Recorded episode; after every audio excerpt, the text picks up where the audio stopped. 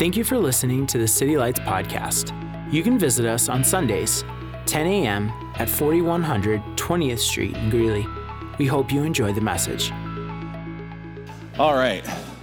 Well, welcome to church. Hope you guys had a great Labor Day weekend. Uh, my wife and I were um, up in South Dakota uh, doing a wedding for John and Clarissa Seraph. Are they here, John and Clarissa Seraph? Are they up in the balcony somewhere? Cool. So we're up in uh, South Dakota and uh, Custer National Park or State Park, I don't know. Um, and uh, so do- I'm doing this wedding, and uh, first of all, we had to delay the start of the wedding because there was 400 head of buffalo that were blocking the road, and some people uh, they couldn't get to the they couldn't get to the ceremony.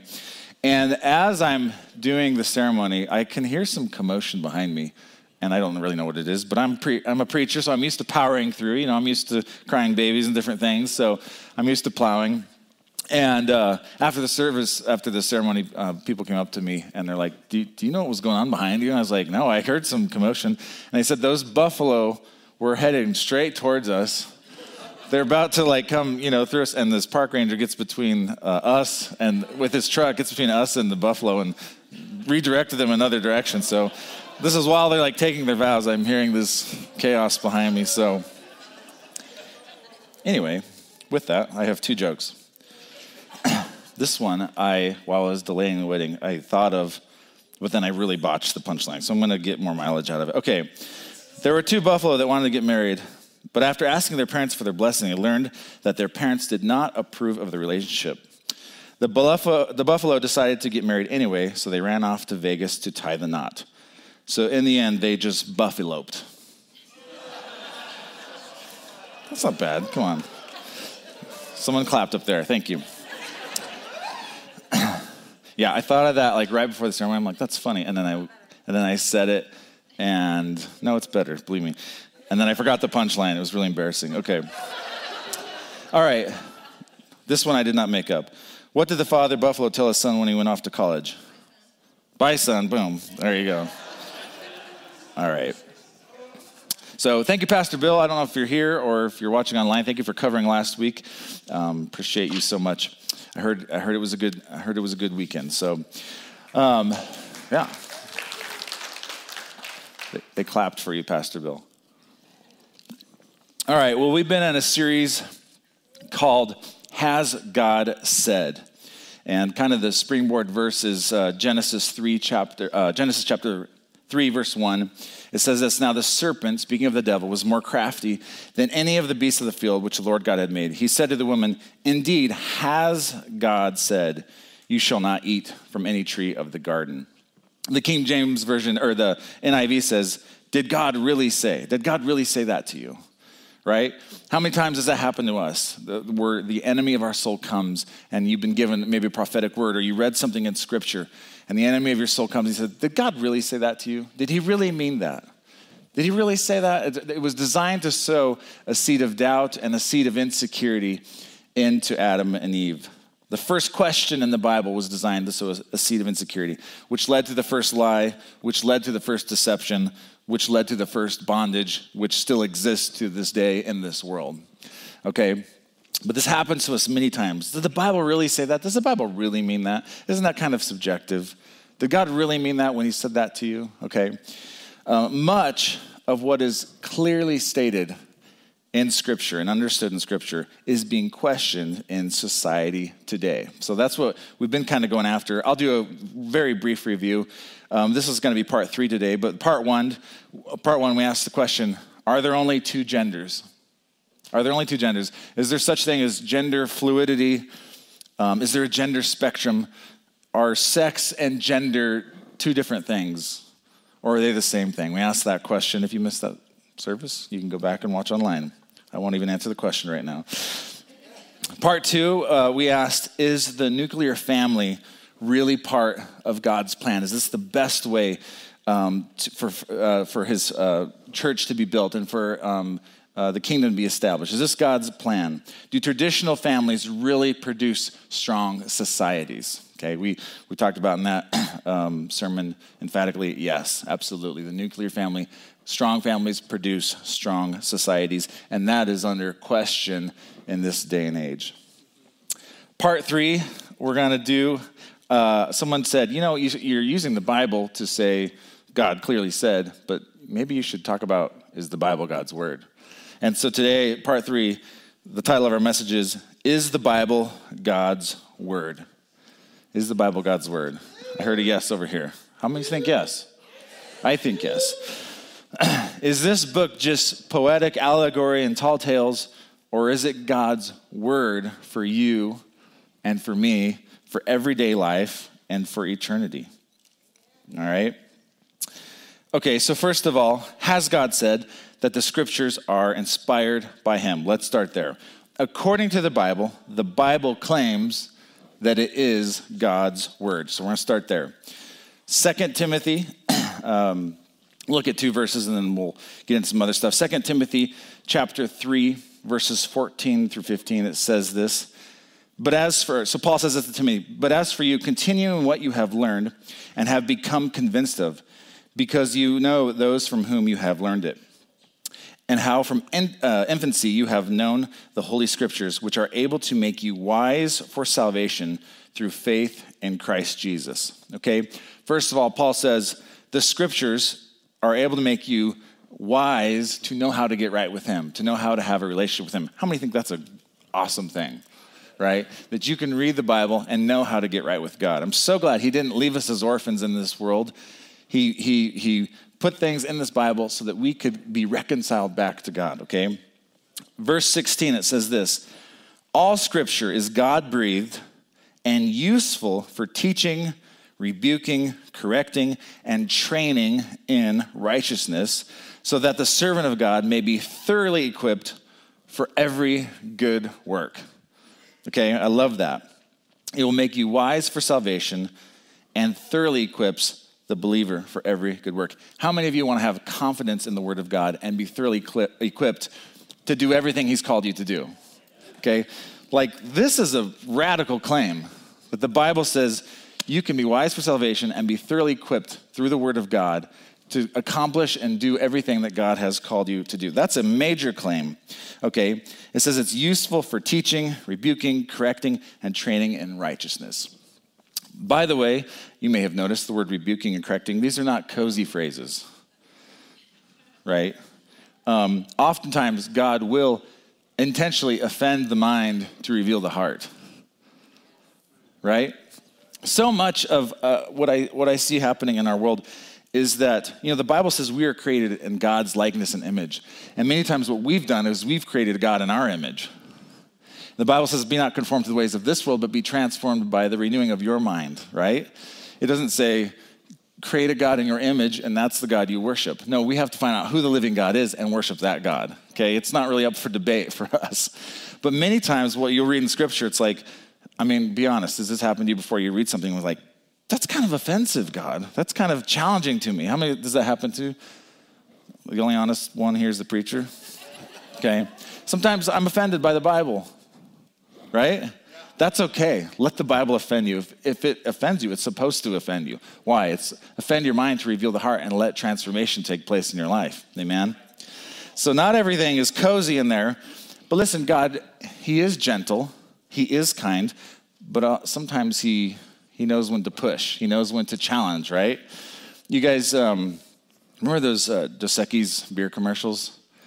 The most interesting man in the world? Those are so funny to me, okay? One of my favorite quotes is He's a lover, not a fighter, but he's also a fighter, so don't get any ideas. Okay. I think that's kind of like God. He's a lover, not a fighter, but he's also a fighter, so don't get any ideas with God, all right, guys? Okay. Now, the claims on the Bible, if they're true, we have this amazing book before us that we can be thoroughly equipped for every good work in Christ Jesus. Okay, let's look at another verse. 2 Peter 1 16 through 18, Peter says this For we did not follow cleverly devised stories when we told you about the coming of the Lord Jesus Christ in power, but we were eyewitnesses of his majesty. Okay, so Peter says, I, we, we saw this for ourselves. He received honor and glory from God the Father when the voice came from him from the majestic glory, saying, This is my Son whom I love. With him I am well pleased. We ourselves heard this voice that came from heaven when we were with him on that sacred mountain. Okay, so Peter is referring to his personal experience with Jesus on the Mount of Transfiguration. Now, watch this, verse uh, 19.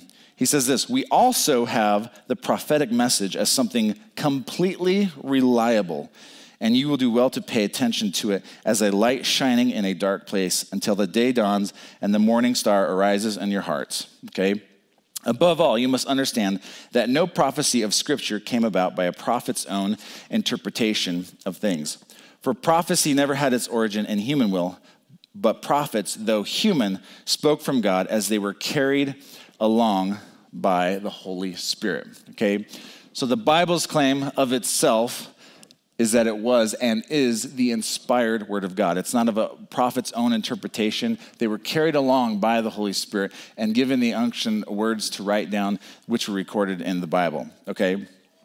Uh, Peter says they are completely reliable, that these words are completely re- reliable. Um, I like this, this contrast here that Peter talks about. Verses 16 through 18, he talks about a personal experience that he had. And he, he said, Hey, we didn't come with you with these, these cleverly divisive stories, but we came with you, and I have a personal testimony about Jesus. But he said, Not only that, we have this prophetic message, the Bible, which is completely reliable. I think that is an excellent picture of how we should walk in our Christian life. Um, uh, the, the, that our testimony is powerful. Your testimony, the world needs it, okay? Um, but your testimony is kind of subjective to people around you okay part of part of your witness to this world is the testimony of your life. Share that talk about that. But also in addition to that we have the bible. And I, I, like to say it like this where true transformation takes place is where the spirit of god and the word of god intersect Okay, we have, we have the Bible, which is the written word of God, but when the Holy Spirit comes and ignites that in our hearts, that is where true transformation takes place. And Peter kind of outlines that for us. He says, I have this experience. I had an encounter with God on the Mount of Transfiguration when I saw Jesus. But not only that, I have the scriptures, and when those things intersect, that's where true transformation takes place in our lives. All right. Now, by the end of this message and next week's message, it is my hope and prayer that you have total confidence in the written word of God as a guiding light for your everyday life and for eternity. Okay, that's my prayer. And uh, with that, we'll get into some content here. I want to highlight six evidences that the Bible is the Word of God. Okay, we're gonna we'll, we'll camp on two of them this week and hopefully get to four of them next week. The math doesn't work out really well there for me, but we'll see. I was going to do three this week and three next week, and I didn't have time to do that. So um, here are the six pieces of evidence that we want to just touch on, okay? There is the archaeological evidence of the Bible, there is the historical evidence of the Bible, there is scientific evidence of the Bible, there's manuscript evidence of the Bible, there is wisdom in Scripture that is clearly, uh, clearly wisdom, and that is evidence of the Bible. And the last one, which is my favorite, is the prophetic evidence of the Bible, that the Bible actually proves itself to be true through prophetic evidence, okay? So technically, we could take a week or more and touch on each of these. Um, I'm not going to do that, but what I'm going to do, this is going to be more of a sampler from each category. I want to give you a sample of, of some, some truth from each of these categories. And if you want to go deeper, um, hopefully this is kind of whets your appetite. And if you want to go deeper, let me point you to a couple resources. Um, uh, if you want to get more into apologetics and those kind of things and proving that the scriptures are true.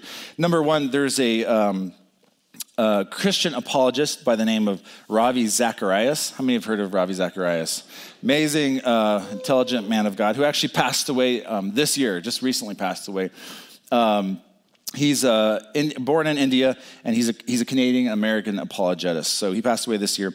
Um, his website is rzim.org. So there it is on the screen. It's Ravi Zacharias Ministries International. Um, and what many people would say about Ravi Zacharias is this you know, Billy Graham of our day, he was the great Christian apologist. Or, I'm sorry, Billy Graham was the great Christian evangelist of our time.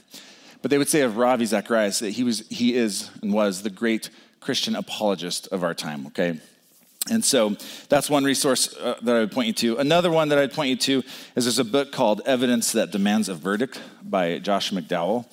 Um, and a great book. Um, this guy actually set out to disprove the Bible. And in the end, he wrote, he realized he can't disprove the Bible, and he ended up writing a book about how the Bible is true and, um, and proofs of those kind of things. So if you want a couple resources, go check those out. Um, again, this uh, these two messages that I'm going to do, um, they're going to be more of a sampler of those six categories I mentioned. But if you want to, you know, go deeper, you can check out those resources. Okay, so uh, evidence number one: archaeological evidence. Okay, of the Bible. Um, there is, of course, overwhelming archaeological evidence. Um, if you go, how many have been to Israel and the surrounding areas? Um, there is ton, where, everywhere you go, there's archaeological evidence of the scripture. You can stand in places, you know, where, where Jesus said, you know, woe to you, Chorazin and Bethsaida, for if the miracles had been done in you, uh, if the miracles that had been done in you were done in Sodom and Gomorrah, they would have repented long ago. You can stand in Chorazin, you can stand in Bethsaida, these places that Jesus talked about. Okay, but um, uh, let me, um, I want to play a video that just talks about very briefly some of the archaeological evidence of the Bible. You can go yourselves to YouTube or Google and just talk about archaeological evidence. Watch videos. There's so much and so much that's discovered every year in the Holy Land. But we'll, we'll start with this. Go ahead and roll that video. You're looking at the heart of biblical Israel along the route known as the Way of the Patriarchs. This is ancient Shiloh, the place where the Bible says Joshua divided the promised land between the 12 tribes and where the tabernacle of the Lord stood for more than 300 years. Welcome to ancient Shiloh. This is uh, the first capital of ancient Israel, and it's a sacred spot because the Mishkan was here, the tabernacle where people came to connect with God. Scott Stripling directs the excavation here, and along with dozens of volunteers, they're digging into history. We're dealing with real people, real places, real events. This is not mythology. The coins that we excavated uh, today, we're talking about coins of Herod the Great, Pontius Pilate, Festus, Felix, Agrippa the first, Agrippa the second. The Bible talks about these people. We, we just, we've got the image right there. That image includes a fortified wall built by the Canaanites. They're finding a treasure trove of artifacts, including coins and 2,000 pieces of pottery a day. Now this one was from yesterday, it's been washed already, so you see the same mm-hmm. form right out of the ground and yesterday, and these are those handles from the stone vessels. Remember Jesus' first miracle at Cana, they were stone jars full of water. That's that ritual purity culture of the first century. An archaeologist looks at these shards as a fine timepiece. Just like your great grandmother's pottery is different from your pottery that you're using today. And once we learn the pottery, then we can use it as our primary means of dating. Stripling says literally digging into the Bible can change your life you can read the Bible, you can walk the Bible, but the ultimate is to dig the Bible. You know, when we actually get into the soil, like these students from Lee University, mm-hmm. they're, they're literally, it's under their fingernails and in their nose and their mouth and their ears, and they're exposing this ancient culture. It becomes one with you. And sort of like we came out of the soil, and as we dig into this soil, we connect with God and with each other, I think, in a very important way. Mm-hmm. Archaeology doesn't set out to prove or disprove the Bible. What we want to do is to illuminate the biblical text, the background of the text. So to set it in a real world culture, to what we call verisimilitude. So we get an ancient literary description. Now we have a material culture that matches that. Chris, you're sitting where Samuel and, and, Eli and Hannah and these, these people that we have read about, they came just like us, needing answers, needing to connect with God, needing forgiveness. He says they dig into the past and find lessons for the present. One of the faith lessons for us is that God is the potter and we're the clay. And even if our lives are broken, like these vessels are, God told Jeremiah, after he told him to go to Shiloh and see what he had done, he told him to go to the potter's house and look at a flawed vessel and see how the potter puts it back on the wheel and works out the imperfections. So, my faith lesson is this that uh, yes, we're imperfect, but if we'll allow God, He wants to put us on His potter's wheel and He wants to make us a vessel of honor. Stripling often cites Psalm 102 that says, O Zion, your servants take delight in its stones and favor its dust. Ultimately, Chris, if the Bible is true, then the God of the Bible has a moral claim on our lives. And as we establish the veracity of the biblical text, I hope that everyone watching will just think about that, that God loves us and He has a moral claim on our lives. Chris Mitchell, CBN News, Shiloh, Biblical Samaria. Anywhere, everywhere you go in Israel, there is a location that corresponds to a biblical story. Okay, it's it's pretty fascinating. And every year, you can look up from 2018. There's new archaeological discoveries made. 20 uh, 2019, new archaeological discoveries made. 2020, and so um, now for people who go to the Holy Land, different things stand out for different people. And some people will say, this was the most powerful time for me, this is the most powerful time for me. Again, um, um, people who do tours and stuff like that, they don't know for certainty everywhere like Jesus stood, for example. So sometimes we're like, well, we think he was over here talking about, you know, this over here. And there are other times where he's like, he walked up these steps. He, he literally, we know he walked here because this is how he would have entered into the temple. There are places like that in Israel. But I want to highlight one for me when, uh, when I was in Israel, um, which is this the house of uh, Caiaphas. He's the high priest during Jesus' time, he was the high priest. And um, they say with near certainty they believe this is Caiaphas' house. And how many know that when Jesus was arrested um, the, the day before his, his trial before Pilate, they held him in the house of Caiaphas. Okay, so there was a, there was a dungeon in the bottom of his house, and, um, and they held Jesus in that, um, that dungeon eh, before he could be on trial. So um, I have two pictures. Go ahead and put up the first one. I took this picture um, when we are waiting to get down into the, the, the, very bottom part, they have stairs there um, where you can get down into the, into the very bottom. They believe this is the room that Jesus actually stood in when he was arrested and they brought him um, to, to uh, before, the, before his trial. And go to the next picture, which is me, yours truly. Okay. Now, they, they believe with near certainty that this is the room that Jesus stood in. And I don't know, like for me, that was one of the coolest things when I was in Israel. It's like he spent the night here. Like they beat him up, he bled on this floor. You know, and as I'm in this room, that was such a, a profound, powerful thing to me. Like the master was in this room. Like I had sandals on, you can't tell in the picture. I took my sandals off because I wanted to like touch the stone that Jesus walked upon, sat up. I mean, he's probably slept in that room. I mean, there are places like this, historical, um, archaeological findings like this all over Israel. It's so powerful. There's so there's an overwhelming amount of them. Okay, if Jesus was actually in that room, I was like, man, he he bled in this place. He he sat in this place. Like it's it's insane. Um, everywhere you go in Israel, it's like that though. And uh, over at the Garden of Gethsemane, um, they have. Uh, where Jesus prayed the night that he was he was arrested, would often go over there and pray. There's olive trees that they they date back to 2,000 years. So they must have been just little, little olive shoots 2,000 years ago, which would have been right near Jesus. These are living organisms that were alive when Jesus was on this earth that are now big olive trees. It's so profound. It's so crazy. And so, tons of archaeological evidence. Okay, um, you can look into that more. Again, that's just to kind of whet your appetite. We were going to, by the way, we were thinking about doing a trip to Israel this year. It turned out not to be a good year to do that. So, if you don't know why, I'll tell you afterwards. Okay, so one is archaeological evidence. There's overwhelming amount of it. Uh, number two is the historical evidence of the Bible. Now, there are many historical pieces of evidence that coincide with Scripture. They, they find things all the time that are, are um, archaeological evidence, you know, from Babylon, for example, that corresponds to things that are in the Bible. That happens all the time. But one thing I want to highlight, a story that I want to highlight, is Jesus' prediction of the destruction of Jerusalem in 70 AD. This is a notable one for me and an undeniable um, piece of, of history, okay? Let me read this scripture. It said this in Luke 21 5 through 6. Some of his disciples were remarking about the temple. Um, about how the temple was adorned with beautiful stones and gifts dedicated to God. But Jesus said, as for what you see here, the time will come when not one stone will be left upon another, every one will be thrown down. Okay? So, this is Jesus' prophetic prediction of the destruction of Jerusalem about 37 years before it happened. Okay? Again, the, the, uh, the temple was destroyed in 70 AD. Now, this is a irrefutable historical fact, what happened in 70 AD.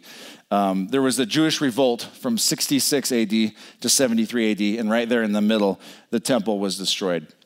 But what is most interesting to me about this text is that from history, we find out that all the Christ followers, all the Christians, escaped Jerusalem because of Jesus' warning, okay?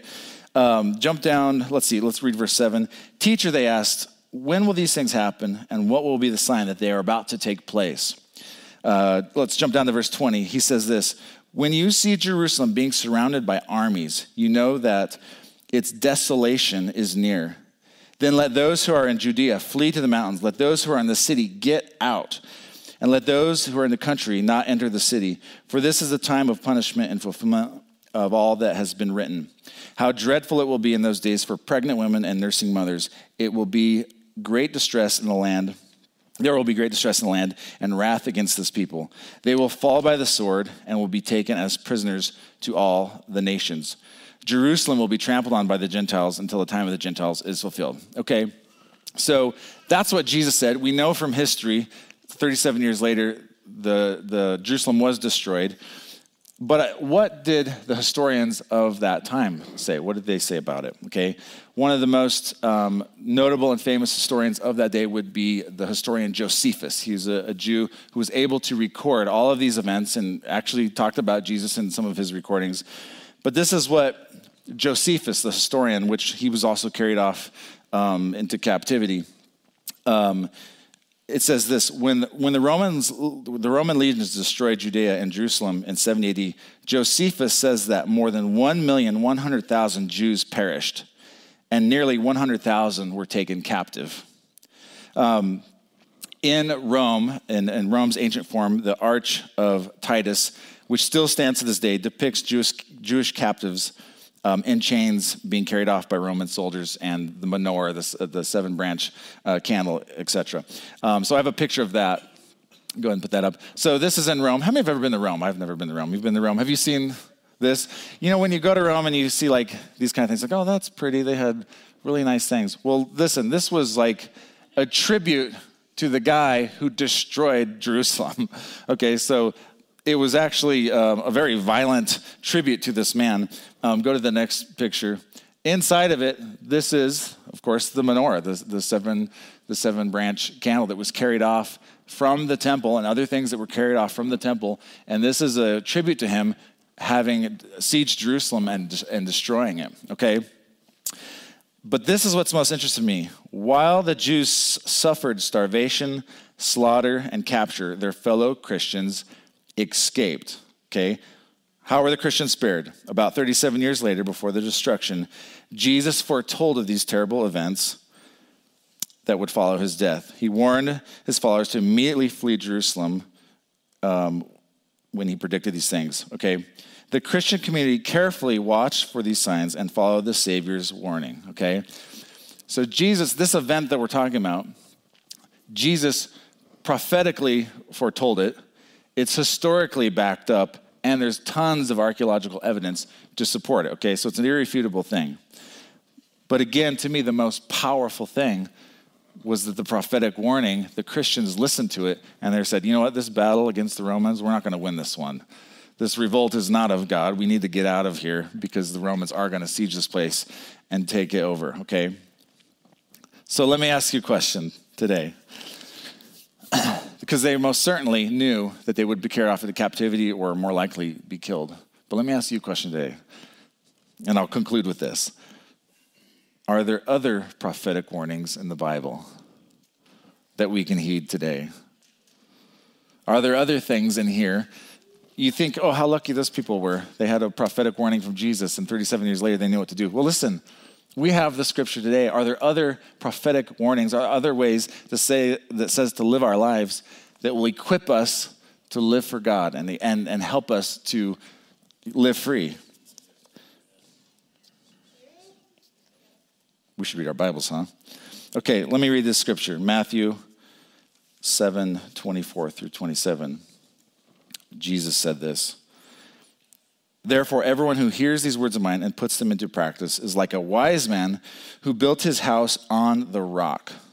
The rain came down, the streams rose, the winds blew and beat against the house, yet it did not fall, because he had its foundation on the rock.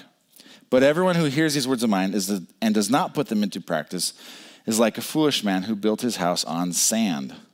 The rain came down, the streams rose, the winds blew and beat against the house, and it, and it fell with a great crash. Okay? Jesus said, hearing his words alone is not what will save us. It's hearing his words and putting them into practice that will save us. Okay? Many, many things in Scripture where Jesus highlights, these are my words for you today. And it's relevant, the Bible is relevant for us today. It's practical for you today, okay? Undoubtedly, we are living in a tumultuous season. The rains are here, the winds are blowing, the streams have been rising, okay? But is it possible to not only survive the season, season but to thrive through the season? I believe that this is, I believe this, again, can be the greatest hour of the church. This is not just a season to endure and get through, and survive. This is a season for the church to thrive. Amen? We need to be the city on a hill, that shining beacon of hope to this world. Amen? The church ought to be the most hopeful group of people that there is. Okay? There needs to be something different about you. Okay? Church, the word of God is true. It'll make you wise for salvation and equipped for every good work that He has called you to. So, with that, I'm going to pray and then we'll, we'll close here. Father, we love you. We thank you, Lord, for your word. We thank you for your Bible, Lord. I just pray for every individual here that we would reverence the word of God, what you've given us, that we would see every page as not having some of God's word in it, but it's actually God's word. It is His word. And so, God, I pray that you would just take every individual here on a journey to reverencing and savoring and holding on to every word that is written in Scripture, Lord. And Jesus, we thank you that when we build our lives upon your words, Lord, and we put them into practice, Lord, God, we will stand against the test of time. We will stand against trials, Lord, and we will um, stand triumphant before you in Jesus' name. So we release that over you and bless you with that in Jesus' name. Amen. Thanks again for tuning into the City Lights podcast. We appreciate your support and we'd love to fellowship with you. You can visit us on Sundays, 10 a.m. at 4100 20th Street in Greeley. Be sure to check out our website at citylights.church, where you can submit prayer requests, receive info on special events, and find our social media links. We're glad you could join us, and we hope you have a blessed week.